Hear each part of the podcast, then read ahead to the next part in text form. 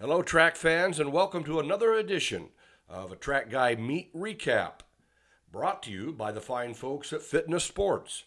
Fitness Sports, founded in 1984, is Central Iowa's local running tradition. With a personalized fitting experience, the staff at Fitness Sports will help set you up for ultimate success with shoes, spikes, running socks, plus any of the other great gear that you need to be your best. Fitness Sports, visit with them soon. They're located in Clive, Coralville, and Johnston. Well, this past weekend, I was in the Windy City of Chicago for the Badger Windy City Invite at Gately Park on the south side of Chicago, not too far off of Highways 57 and Interstate 80. Just an absolutely beautiful, beautiful facility, brand spanking new. Two-tone blue track. It was a great experience and a great facility in the city of Chicago. But it has a great backstory as well. Kareem Jackson, associate head coach at the University of Wisconsin, is a Chicago native and a South Sider. On top of that, born and raised on the South Side of Chicago, and he wanted to host a meet in his home state, in this state-of-the-art facility that sits right in his old neighborhood. So he started putting things together and reaching out to people. One of those that he reached out to, who was the men's 400 was named after for this meet, was Elsie Higginbottom. Elsie was also born and raised on the Chicago South Side. He was a Big Ten indoor and outdoor 440-yard dash champion and a mile relay champion in the Big Ten and All-American in the 60s. Elsie Higginbottom is commonly referred to as the most successful commercial real estate developer in Chicago, and he donated the first $10 million to get the Gately Park Track project off the ground, and he's quite proud of it, as he very well should be. So is the city of Chicago. It was an outstanding place to host the meet. That was their first big meet that they've hosted there. They're also going to be hosting the Big East Championships and the Missouri Valley Conference Championships, where the Drake Bulldogs and University of Northern Iowa Panthers will be a part of.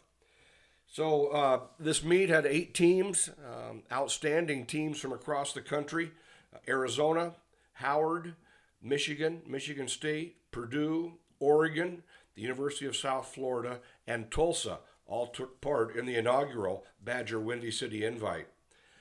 Many events were good. Field events, running events. The highlight of the meet and drew national attention was the Magnificent Mile on Friday evening, where Cooper Teare and Cole Hawker, both multi-NCAA champions while at Oregon, both turned pro a year ago.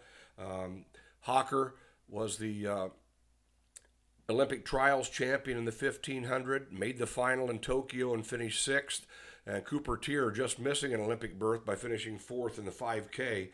But they were going after Bernard Lagat's mile record, the indoor mile record of 3:49.89.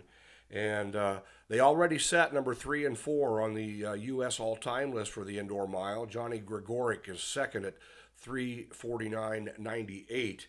And they went after it, and they went after it hard, and they came up just short. Teare set a new lifetime best at 3:50.17. That's number 1 on the current world list, still number three U.S. indoor all-time. And Hawker with a new lifetime best as well, running 3:50.35, number 2 on the current world list, still number four U.S. indoor all-time. And an outstanding, not a surprise for those of us to know the talent he has, but a surprise in the huge improvement in his mile PR. And that was Morgan Beatlescomb of Michigan State. He ran a new PR in the indoor mile by 9 seconds, running 3:52.03, and that is number 4 collegiate all-time indoors and number 4 on the current world list. So the Magnificent Mile on Friday was absolutely magnificent. And Oregon returns both the women's and men's NCAA 60-meter champions this year, and both Kemba Nelson and Micah Williams were successful in their specialty, winning their finals on Saturday. Another great story was Natasha Rogers. She was a 10K champion while at Texas A&M. now a professional running for Hanson Brooks out of Michigan. She won the women's 5,000 running 15:20:42. That's the number 10 time in the world right now. And also in that women's 5,000 was former Wisconsin All-American Amy Davis. Amy is the daughter of Iowa greats Barry Davis, NCAA champion at Iowa, was a state champion at Cedar Rapids Prairie, an Olympic champion, a longtime Wisconsin wrestling coach. And her mom is Nan Doak Davis, the former Hedrick Prep. Hedrick now would be a part of the Pekin School District. State champion, Big Ten champion, All-American, U.S. champion in both the 10K and the marathon during her career.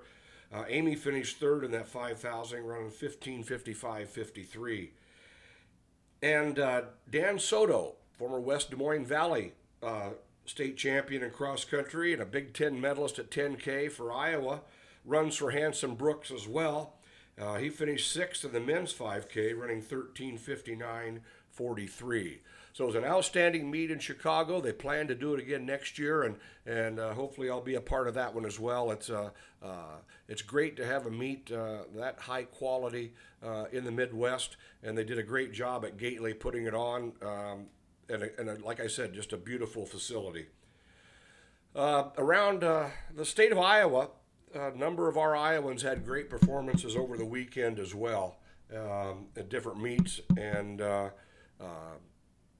it was outstanding competition in these meets and outstanding results for some of our Iowans. And just a few of these highlights, there were so many I hate to even pick a few, but these were those that immediately come to mind here today. Spencer Moon, former South Central Calhoun Prep, ran his first ever indoor 5,000, and he ran 14:22:41 at the Iowa State Classic and broke the school record at Simpson, which was 14:25:87, and that record had been there since 1985, so congratulations to Spencer Moon.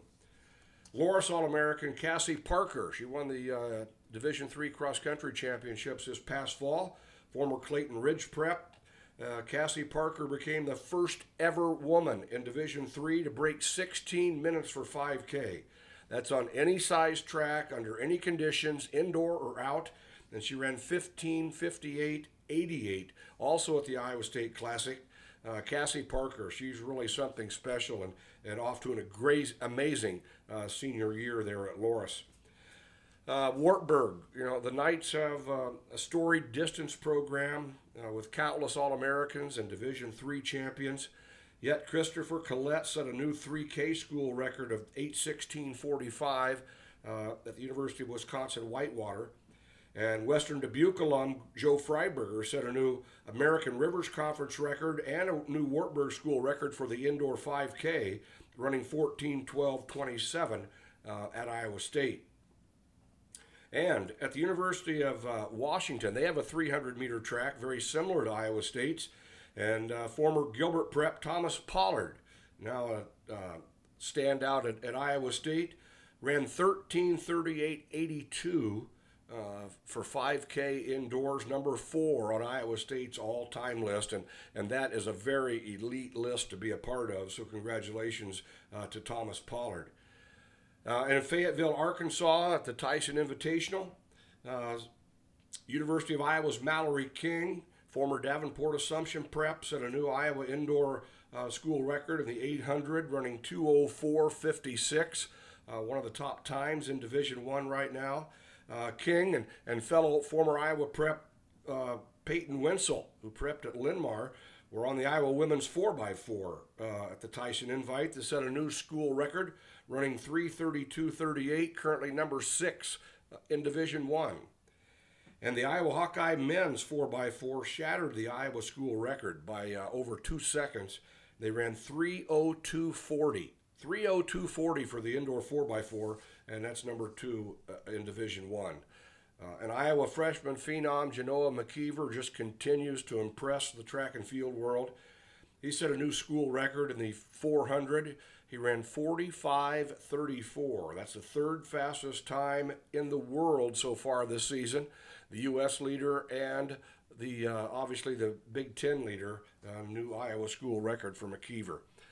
So it was an outstanding weekend of track and field, and like I mentioned last time, I invite you to start following the entire sport of track and field in all college divisions, NAIA through Division I, at tfrrs.org, www.tfrrs, that's tfrrs.org.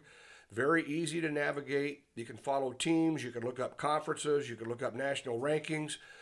They've got a spot on there to look up individuals and what they've done, not only this season, but in their collegiate career. So great way to follow all of our Iowans in all those collegiate levels. And we have Iowa kids that are doing very well in every division level, from junior college to NAIA, Division II, Division III, and of course, Division I. So www.tfrrs.org, that's tfrrs.org. Check it out.